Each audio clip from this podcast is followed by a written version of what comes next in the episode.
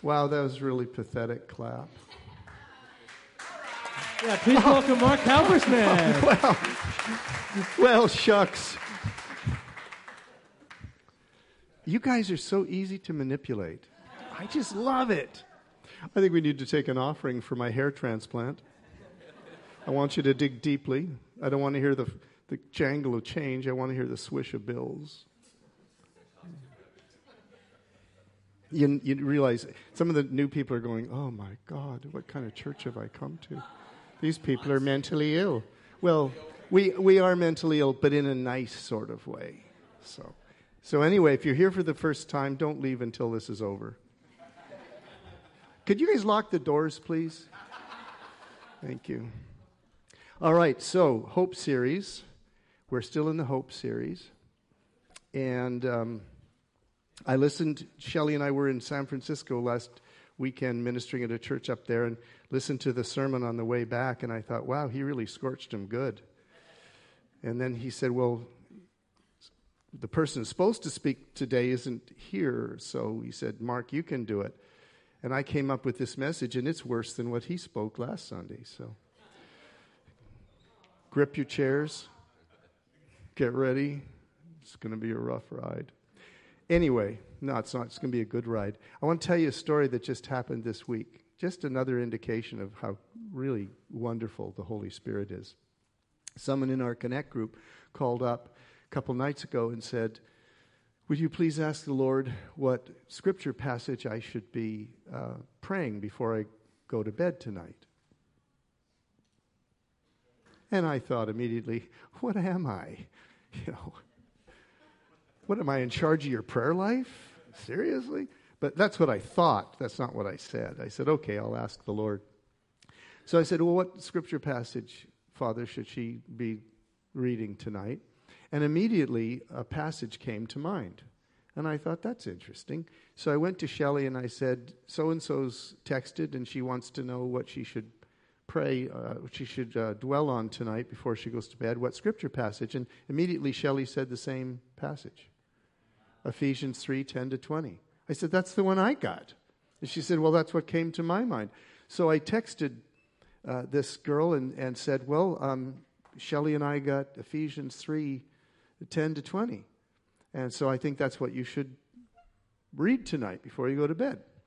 About, uh, was it 20 minutes later? I got a text. It was a photograph of her Bible, which was open to that passage when she went to look it up. isn't that, isn't that, I love stuff like that. So the Holy Spirit is, He even cares about what portion of Scripture you read.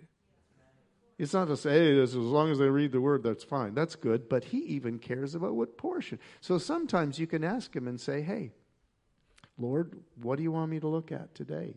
He does that with me often, and so many times what I read is just, bam, just what I needed to hear. So I thought I'd tell you that story. And now we're going to talk about hope.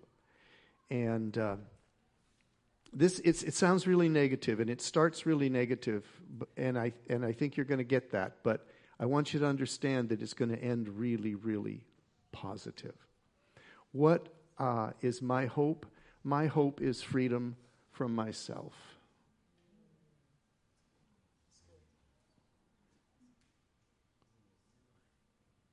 There is so much about me that I don't like.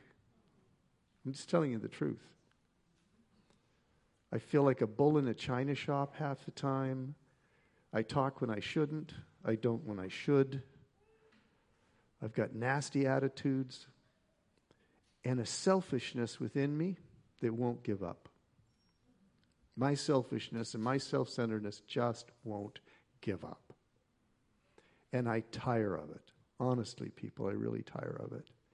And as I get older, heaven's getting closer. And I think about it a lot when I lie in bed. I think about heaven and what it will be like. And the biggest thing, two big things, I won't have to put up with me anymore. And I get to be with Jesus. It's as good as it gets. But the first one's a real comfort.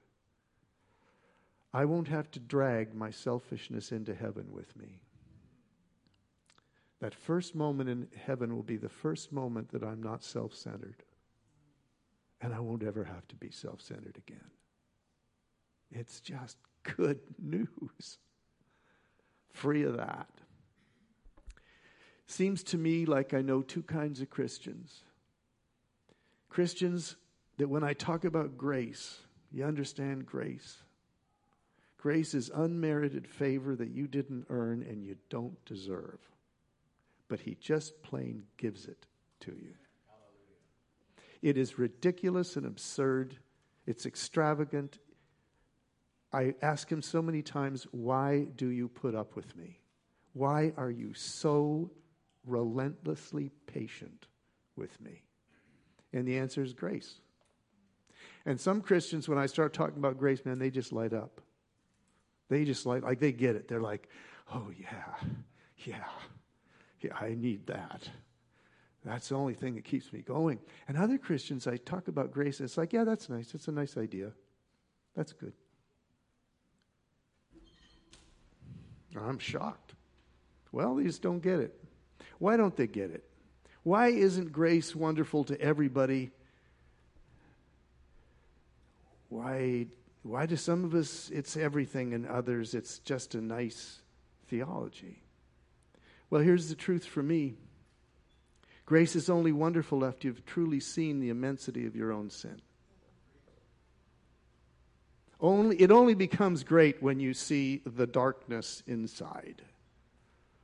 And then grace is everything. Grace is your lifeline. Grace is your hope. Grace is why you can go to sleep at night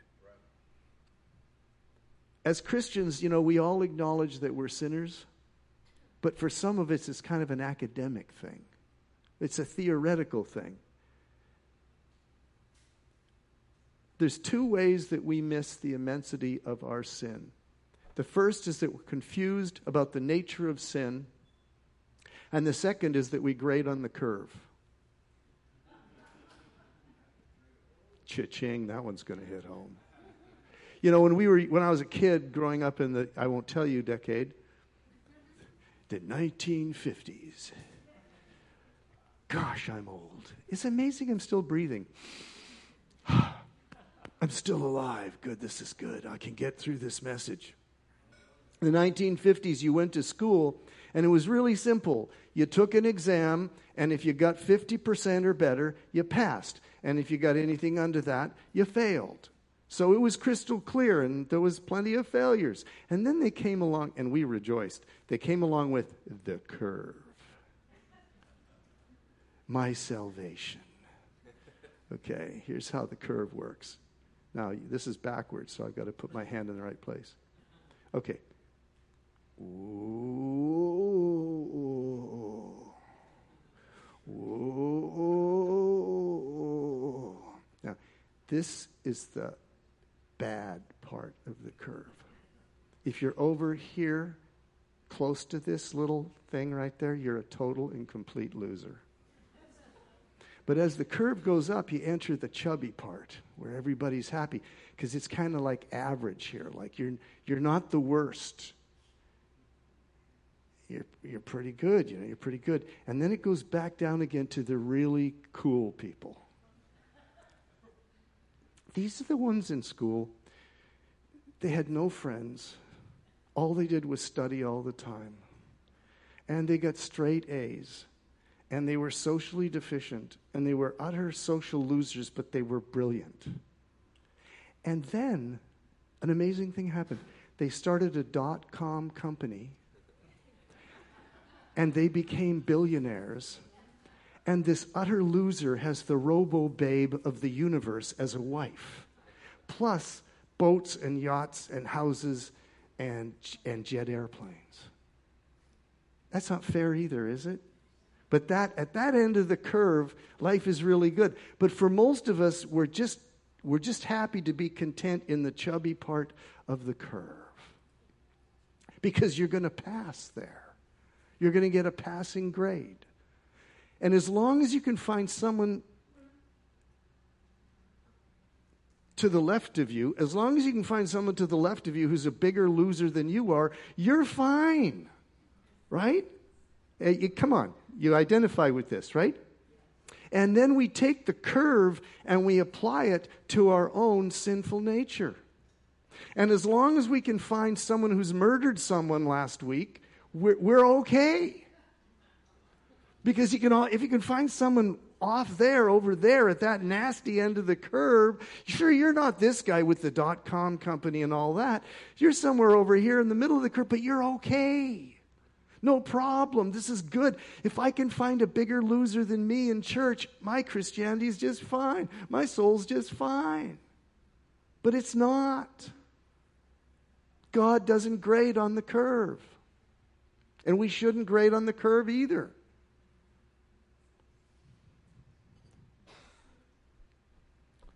That's the first problem. Why we don't see the immensity of our sin and why we don't really value grace is because we're grading ourselves on the curve. Here's the second one we don't understand the true nature of sin. We think, let's just be honest, okay? Like we do a little road test here. We're just going to do a little test here. So I'm going to ask you a question and just be ruthlessly honest with me. We're going to see a show of hands. How many of you, most of the time, define sin as the bad things that I do?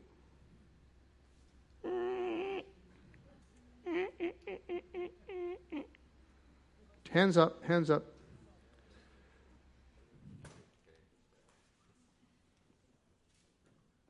Your teachers at this church have utterly failed you.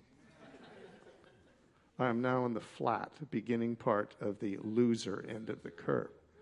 That is not sin. Sin is not the things that you do. Those are sins, plural. They're actions. But sin doesn't start as an action, it starts as an attitude. The only reason sin can exist in your life because there's something wrong with how you're thinking. Right? Sin is not what you do. Sin is Sin is how you think about yourself and God. Sin is about one relationship, me and God. That's where you will see it. That's where it is powerful. That's where it makes a difference. What is this attitude that is the root of sin? What is it? What does this attitude say? What's the thought behind this? Anybody? Hmm?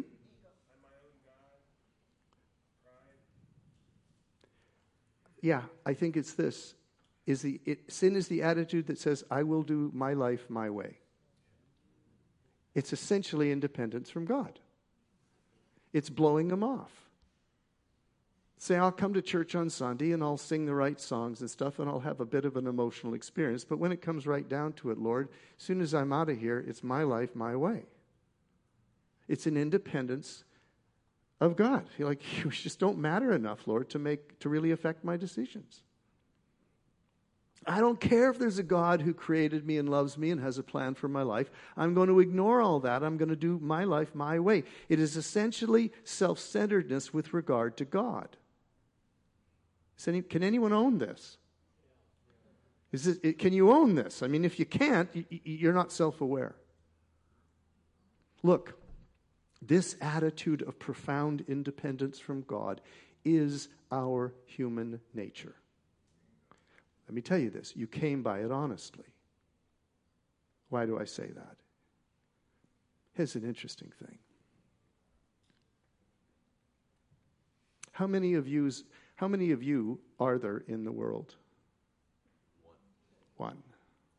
There's going on 8 billion people on the surface of this planet, and there's only one you. Why is that? DNA deoxyribonucleic acid. The code that God used to define your individuality, your uniqueness, it makes you unique. And when you realize your uniqueness, when you realize your uniqueness, when it dawns on you there's only one of me, that makes you special. Right? Makes you special. You're self aware of your uniqueness, and your pride loves that. Your pride absolutely loves your uniqueness. And your pride will do anything to accent that uniqueness, to keep it front and center. Humans are the only animals on earth that are self aware. Do you understand? We have an awareness of our selfhood, we have a, an awareness of our uniqueness. And we will do anything to protect that uniqueness because that uniqueness is our identity. That is who we are. Are you with me? Do you understand? We all want to feel special. Interestingly, we were created special. We were created unique. But that's not enough. My pride isn't content with just realizing that I'm unique. My pride wants to be seen to be unique and distinguished from every other self around me. Right? What, how do we compliment someone? How do we compliment someone? If I say, he's one in a thousand, it's a bit of a compliment, isn't it?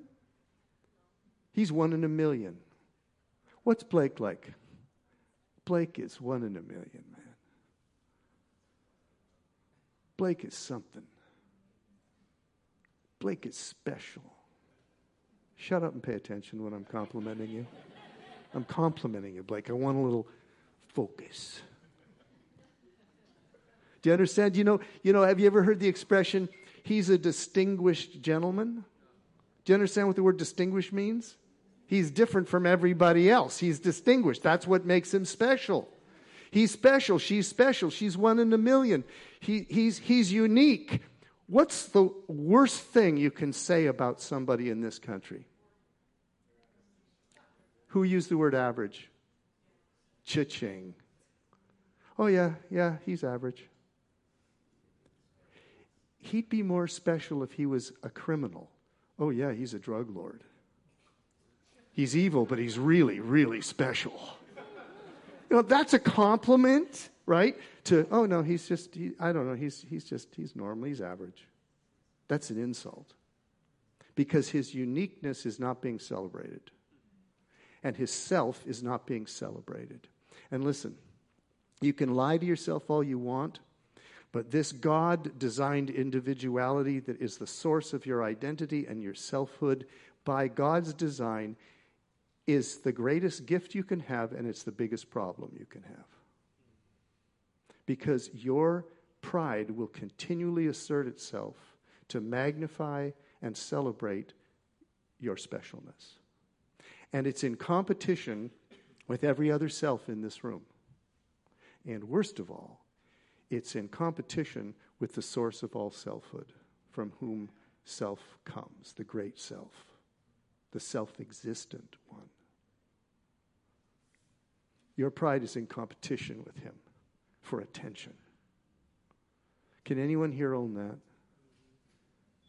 Just, just give me a nod if you, if you understand what's going on inside of you. Because it's that understanding of knowing what's going on at that level that's going to save you. It's knowing that that's going to make it possible for God to do something about it and set you free of yourself.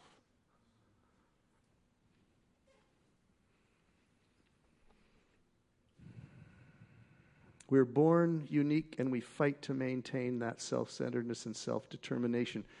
When I was a child, my aunt wrote a letter to my mother, and she too was having children at the same time. And they were my cousins and they were a little younger, so I was a little over, older. And she wrote, my aunt wrote to my mother, and something she said in that letter stayed with me my whole life. She was reflecting on her three children and how they acted towards one another. And in the letter, she said this Why do they learn the word mine so much earlier than the word yours?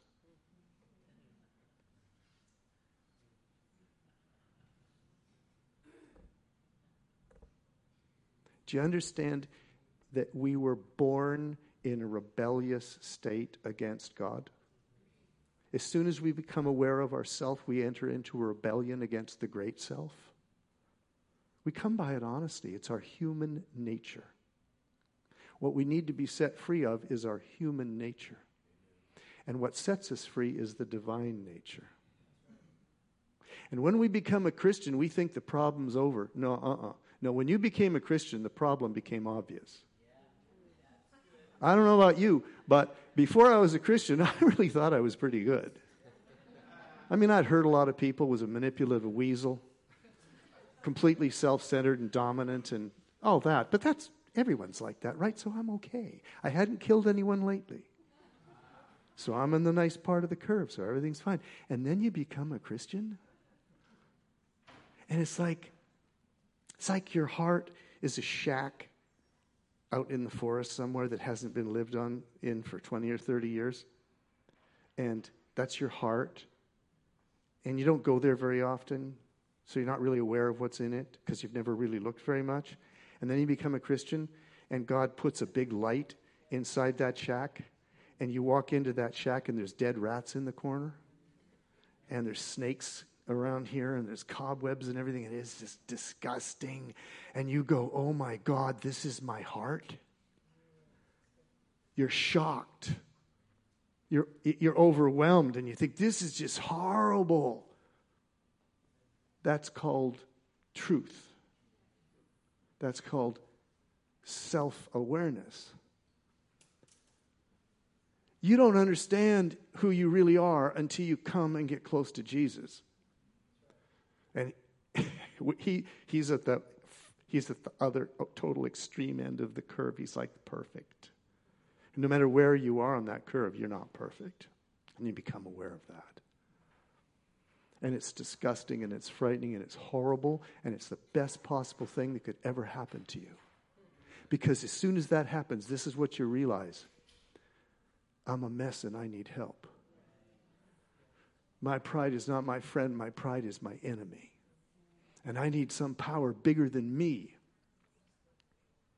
Back in the day, Elvin Bishop, remember, wrote Fooled Around and Fell in Love, one of my favorite guitar solos. Simple, but it's beautiful. He wrote another song about his alcoholism and his brokenness. And this is the line in the chorus My weakness is stronger than I am. Very often, our weakness is stronger than I am. Makes sense? That's the realization that it is to be a Christian. Now, you can fall into self loathing if you want because you got every reason to be disgusted with yourself. Or you can say, God's grace is unbelievably wonderful. God's, every time I see the depth of my selfishness, I think, this too you've forgiven? Like, seriously? This too you've forgiven? You are amazing. You're ridiculously wonderful. I didn't even see how bad it was, and you already died for it. Listen, the key to understanding your own sin is to put an equal sign after it. The increased understanding of my sin equals the wonder of God's grace. The miracle of God's grace is only evident when you understand the mess He had to fix. The devil wants you to stay focused on the, oh my God, I'm far worse than I ever thought I would be. I'm unbelievably bad. I am completely wretched. This, uh, you know, I should just hate myself even more. Maybe if I hate myself even more, it will please the Lord. The devil wants to keep you focused on that. He doesn't want the equal sign, and he doesn't want the equals, the wonder of God's love and forgiveness. So his whole focus is to keep you over there, living in shame and brokenness and self loathing. And some Christian traditions call that holiness. And they capitalize on shaming you as much as possible because you're easily manipulated when you're living in a state of shame. But when you put the equal sign in there, and you say, This is how much God has loved and forgiven me, everything changes. I mean, everything changes. I can look at my sin and say thank you instead of I need punishment. I can live as a response to God's love, not trying to earn it. And that's the wonder of grace. Isn't that amazing? Now, back to some more bad news for a minute. You know, my problem with. I'm just going to get political just for a minute, if you don't mind. I don't do this hardly ever. The thing I have, the problem I have with liberalism and the left is a fundamental assumption that they have that I deeply disagree with. They believe that people are basically good.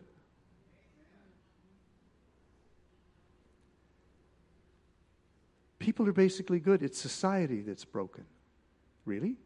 What society but the cumulative effect of individuals? People are not basically good. People are basically self centered.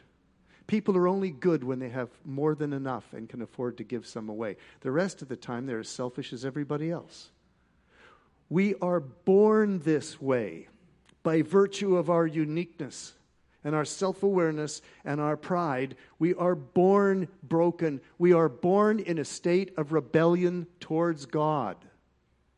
Do you get what I'm saying? It's our human nature. Human nature is not basically good, it is basically selfish. It was designed to be good, but sin came in and warped it to where sinfulness became our second nature. You know, we say, well, it's second nature to him. Oh, yeah, that's, he's really good at that. It's second nature. What you mean is that's, their, that's who they are. We have become a people born into rebellion with a rebellious spirit because of our self awareness and our uniqueness. Our, the greatest gift God gives us is the source of our greatest problem.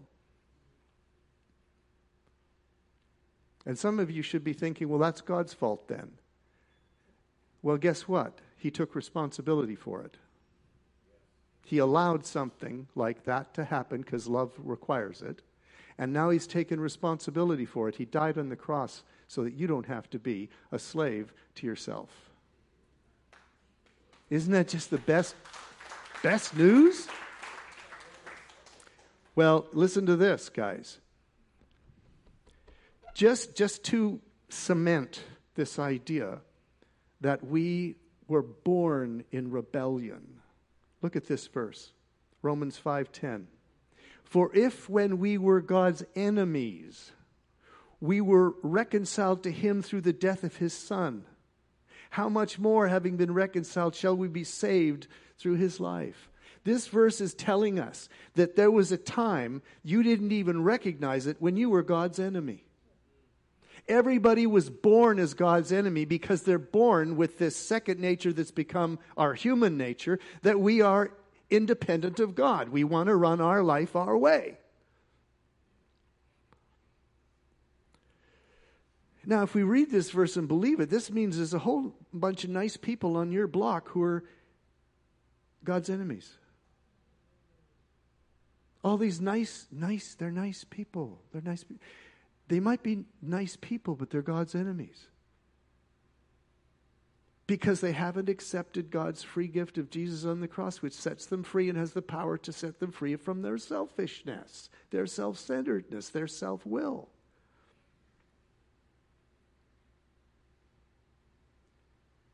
Being an enemy of God isn't a matter of your choices, it's a matter of your deepest nature. We start life that way. That's why we have this doctrine called original sin. No one, is en- no one enters the world without a rebellious spirit. It's just there. It's self will. It's just there.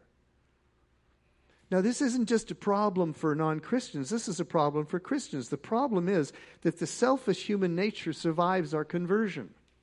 Did you know that? Just because you've accepted Jesus' gift on the cross and obtained his grace and mercy doesn't mean that all of a sudden you're not selfish. Your selfishness survives your conversion. Let me give you a proof text for that. And this is from the author of grace, okay? The only reason we have the concept of grace we have is the Apostle Paul. God bless the Apostle Paul. Without him, we would not have a clue about any of this. This is Paul describing his conversion and describing his own experience with his own human nature. You're not going to like this. Nobody does. Let's look at it. It's horrible. Romans 7 15 to 24. I don't understand what I do. Have you ever felt that way? I don't understand. Why, why did I do that? Have you ever made a complete fool of yourself at a party or something and gotten in the car and said, Why did I do that? Last night, Jerry said, I did too yesterday. Like, I'm still thinking about why did I say that? That was such a stupid thing to say.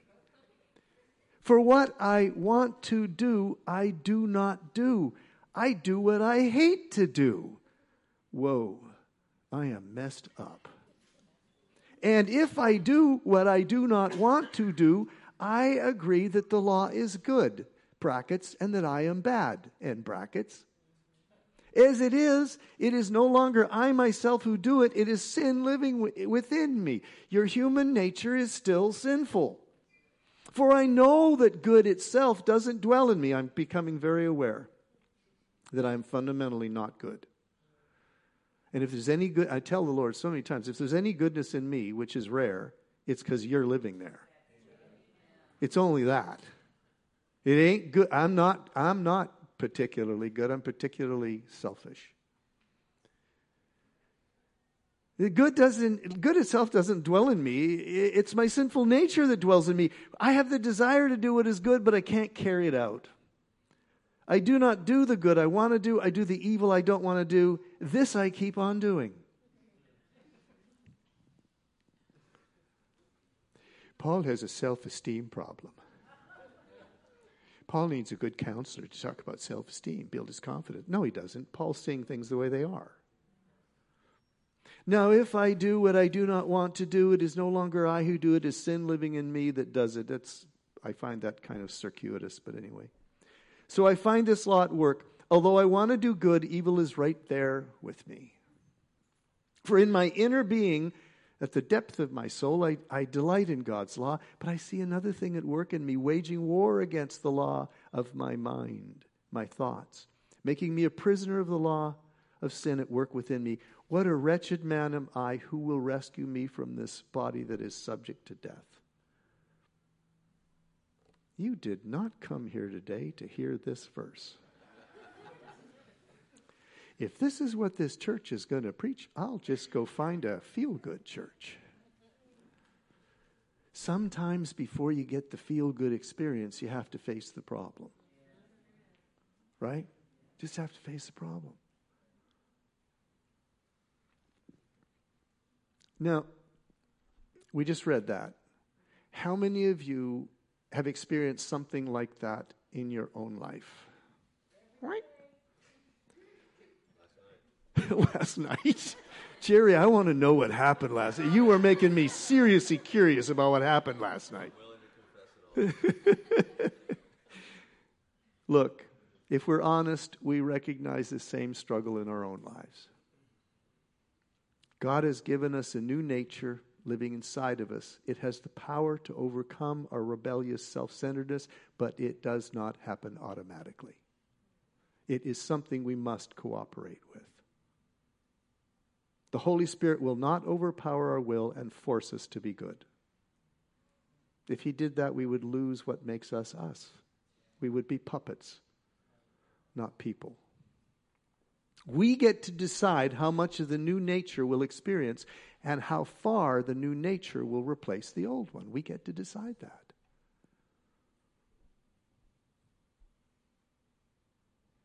Well, the fact is, there's a war that begins within us the moment we accept Jesus.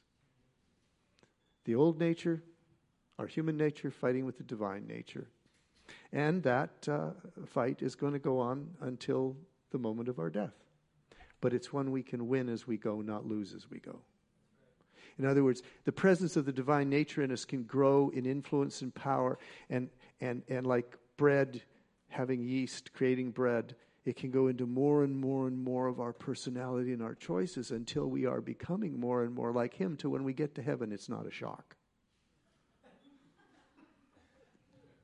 You don't want to go to heaven and go, oh, I don't fit here.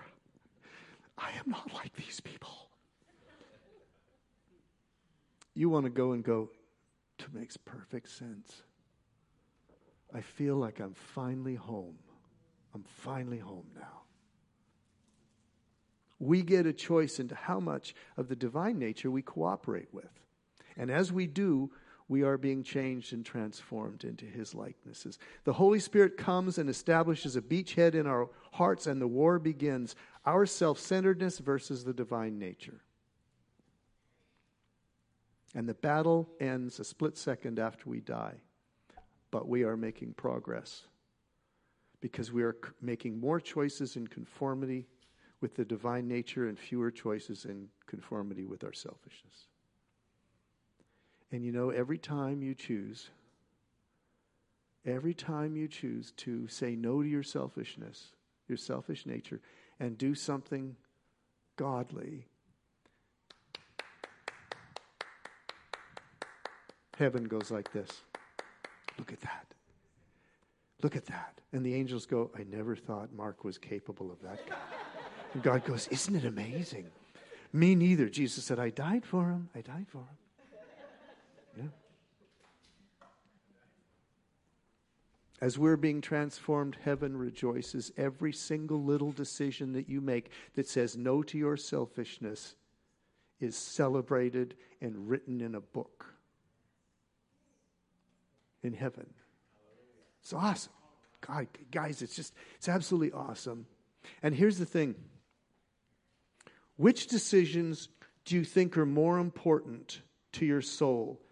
The big decisions or the little decisions? The, no, it, it's not a trick question, it's the little ones. Why? Why are the little decisions more often important than the big ones? Why? Come on. Simple answer it's math. There's more of them. There's more of them.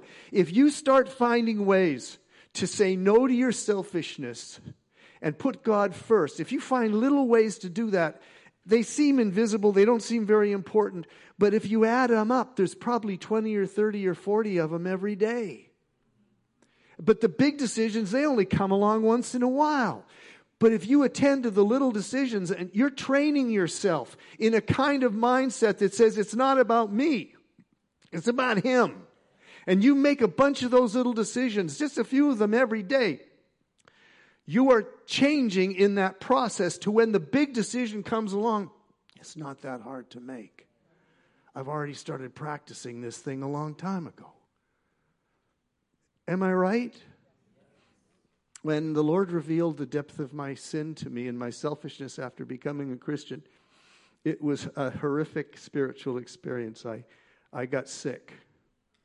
I was physically, I, I was going to throw up because He showed me the depth of my selfishness, that nasty cabin in the woods filled with dead things and stinking, rotting stuff. And I was appalled. Some of you have heard this story before. It's kind of humorous but it's the truth. I was sickened by what I saw. And I said, God, what are we, what are we going to do? I mean, where do we start? Where do you want me to start with this? And he said this to me. He said, You know how you always take the last piece of pizza? I said, Yeah. He said, Don't do that anymore. I said, What? I said, Pizza? I said, Look at how selfish I am. It's unbelievable. I mean, I'm a complete mess. This is horrible. It's awful. And you're talking pizza? This is it for you? Pizza? He said, Yeah, pizza. Don't take the last piece of pizza. I said, No, no, no, no, no. See, I know better than him. How, I know better than him how to handle my nasty selfishness. We need to do something the Marines would do.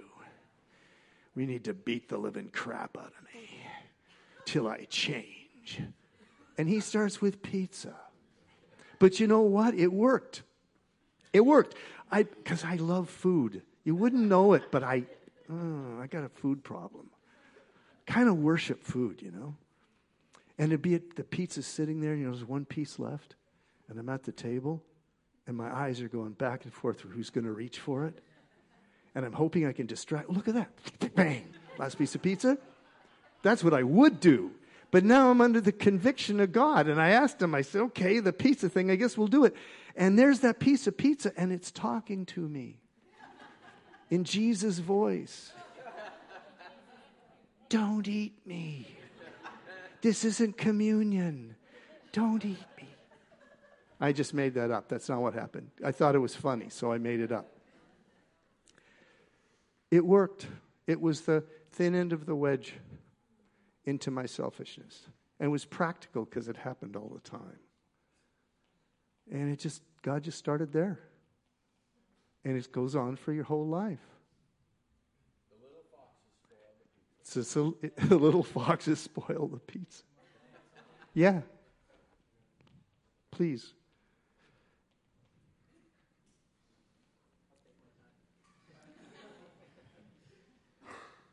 As, as he's speaking about the self awareness piece, um, I just want to add something really quick to this because it's very encouraging.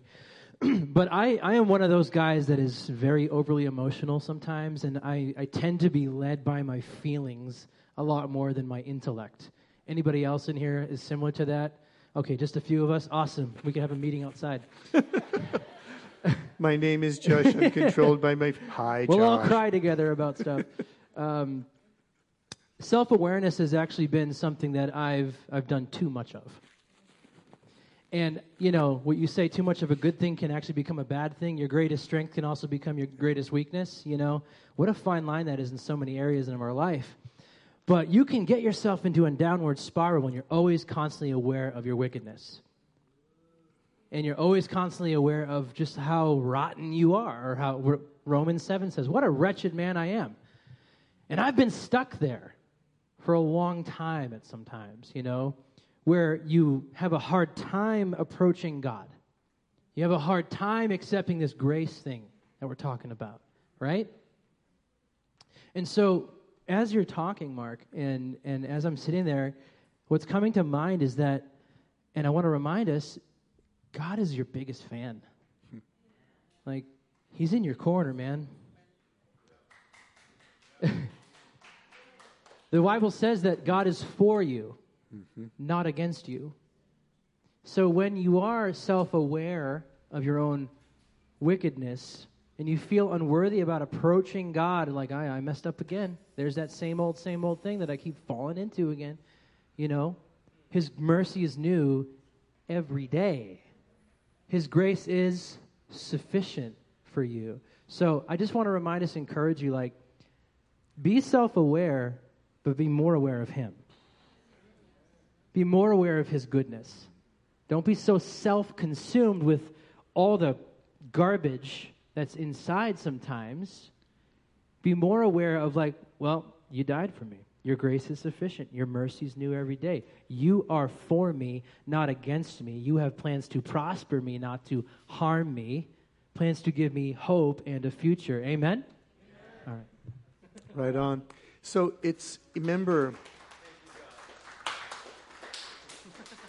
it's, it's about the equal sign. Let's go back to the equal sign. The equal sign is the only thing that makes this work. Grace isn't grace without the equal sign. The Lord has revealed to me the depth of my sin and my selfishness. I can go to despair where the devil wants me to go. I can go to self hate where the devil wants me to go. Or I can put the equal sign equals this is how much he loves me. This is what he died for. That then turns the awareness of your sin into worship. And that really punches Satan in the face because he was going to use it against you. And now God's using the equal sign. This is how much he loves me. And you can worship with the happiest heart on earth because you've been set free and you don't have to live this way. And he loves you anyway. Does that make sense? Hmm. There's another value to seeing the depth of our sin, and this is its ability to engender change to encourage and empower change. When Shelley and I got married, it was a second marriage for both of us out of very difficult situations. I've told this story to many of you, but just bear with me because there's some that haven't heard it and it's really important. You know how they tell you when you're, you're working on a marriage, especially your second marriage, you should make a list of the five things you want in your spouse that are godly and good, and then you pray for those five things, and then hopefully you get those five things. Well, I prayed for five things for my wife to be. Number one, that she would love God more than she loves me. Number two, that she could be called to be a pastor's wife because it's a tough road. Number three, that she would be a genu- genuinely happy person. There are two kinds of people in listen, this is wisdom. There's two kinds of people in this world. People that need a reason to be happy and people that needs a reason to be sad.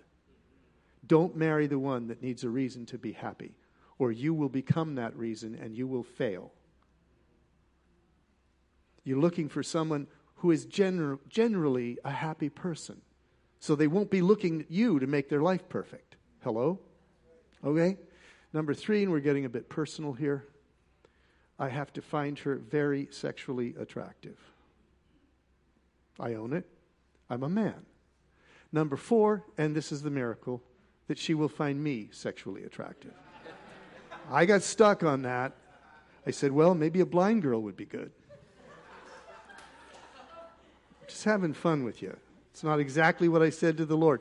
So you, you pray the five things, and guess what? I got the five things in spades. In spades. Three months after we got married, Shelly got really, really sick. We had a church split in our church. It was horrible. She got really sick. She broke out in boils all over her body. The doctors were locally injecting the boils with cortisone to try to bring it under effect. Didn't work. They put her on a drug that's now the subject of a class action lawsuit. Ruined her intestinal situation. She's been in pain ever since, daily, pretty much constantly. 27 years. Five years into the marriage, I was angry. I was so mad at the Lord, just so mad at him. And we have a good relationship. So I was able to tell him I was mad at him. I said, How could you do this to me? I said, You saw my first marriage, and you know what it was like. And I prayed for those five things like I was supposed to, and you gave her to me, and within three months, all this stuff goes to hell, and she's sick, and it's been this way for five years, and it may never be other than this. I said, Knowing what you know, how could you give her to me? And this is what he said What makes you think I gave her to you? What if I gave you to her? It was like running into a cement wall at 60 miles an hour. I mean, guys, I was, I was like, it took my breath away. I was, oh God. I said, oh God, I have defined my marriage entirely in terms of what's in it for me. I saw the depth of my selfishness in this relationship, and it sickened me. It was sickening, honestly sickening. I said, God, what am I going to do? What am I going to do? And this is what he said. Now that you've seen the depth of your selfishness, you have a choice to make. I said, What is it? He said, Well, now that you've seen it, you can spread your selfishness out over the next 30 years of marriage, 40 years of marriage, whatever, and spread it out over that time and deal with it that way. Or you can face it all at once, right now, make it your enemy, and we'll work on it. What do you want to do? He said, What do you want to do? And it was like, he wasn't manipulating me like you should take number two. Door number two is the way to go. That you door number two. Pick door number two. He didn't. He didn't do anything like that. He just said, "Now that you've seen it, you got two alternatives. Which one do you want?" And I thought about it a lot, and I said, "I want number two. Right now, I want to start facing my selfishness in this relationship." And he said, "Okay," and we did. And I got to see on a blow by blow, day by day, decision by decision basis just how seriously selfish I am. But I got to choose not to be. And he was there every single time going, here's what you can do rather than that. Here's how you can respond rather than that. And I did it because I realized my pride is not my friend, it is my enemy and I must oppose it wherever possible. And it's because that's, that was It's been 20, that was 22 years ago. And it still goes on this way today.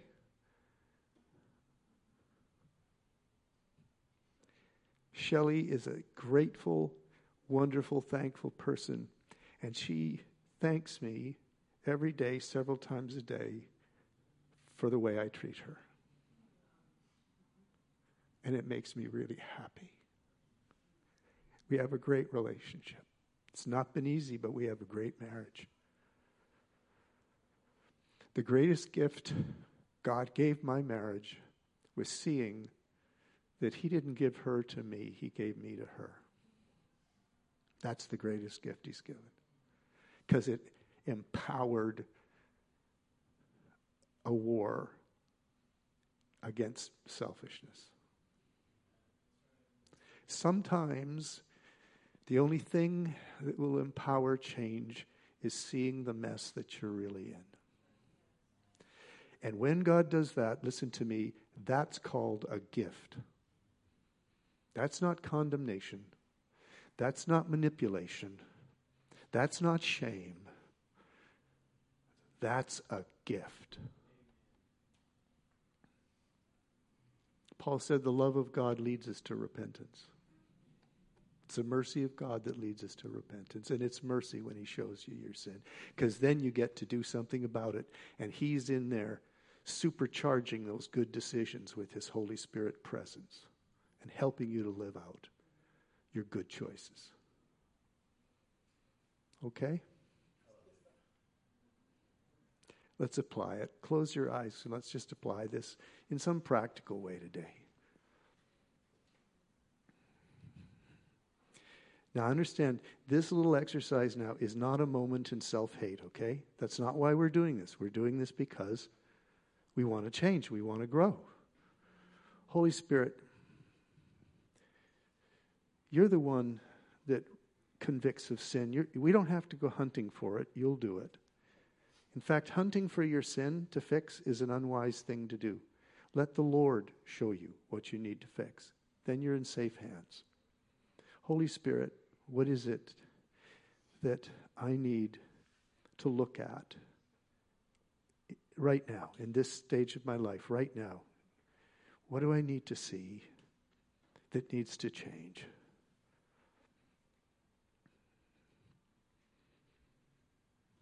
Holy Spirit, what is it that you want to look at next? What do you want to do? What do you want me to look at? What do you want me to see and trust you for change. What is it, Holy Spirit?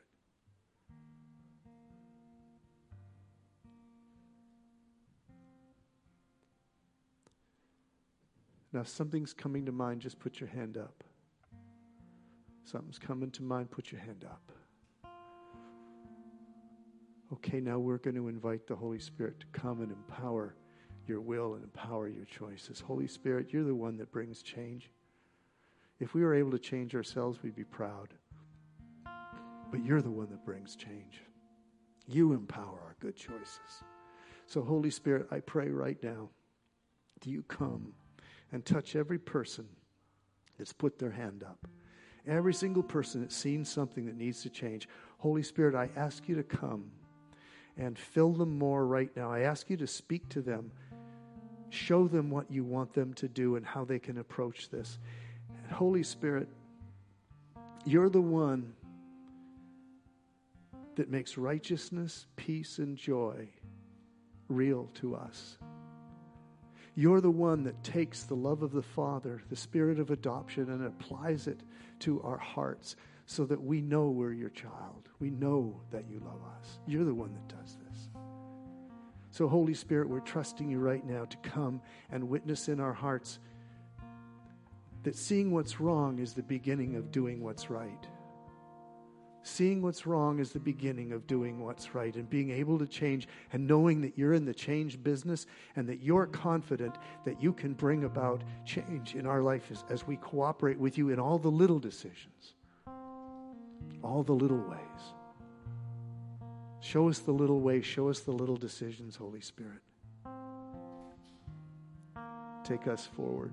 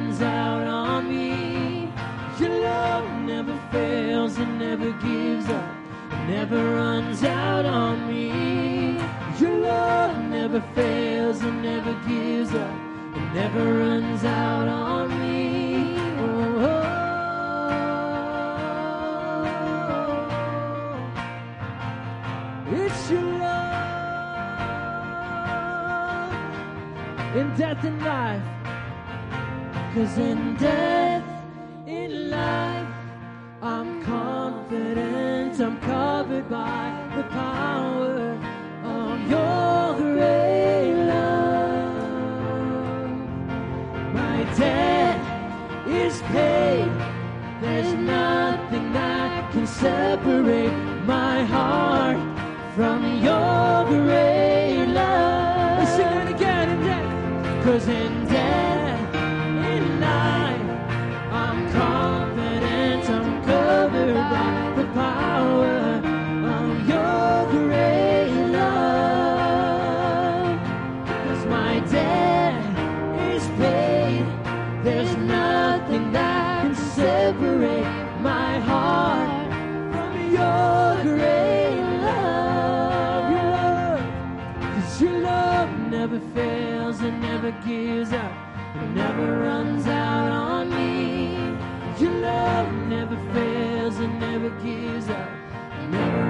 down on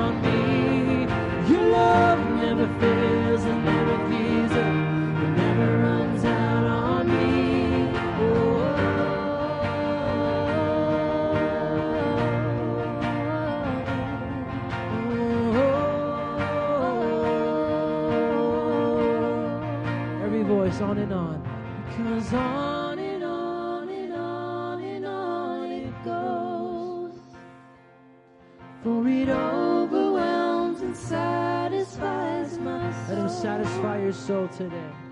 And I never ever have to be afraid. One thing remains, one thing, one thing remains. Your love, your love never fails and never gives up and never runs. and never gives up, it never runs out on me. Your love never fails, it never gives up, it never runs out on me. Oh Lord,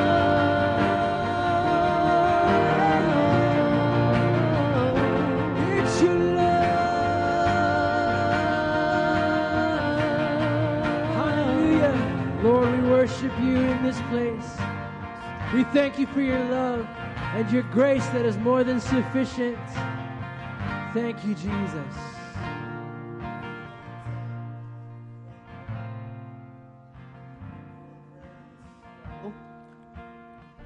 Against you, you against you. You want help in that, or you want help with anything at all? Prayer team, why don't you come up? Prayer people, come on up. And we'll have a time of ministry and prayer. Anything you need, you can come and talk to us about it. And we'll be sure that you get prayed for before you leave. Okay. Now, as Jesus would say, go and sin no more. Just came to me. This is a good one. Go and sin no more. For a while. okay, if you need prayer, come on up.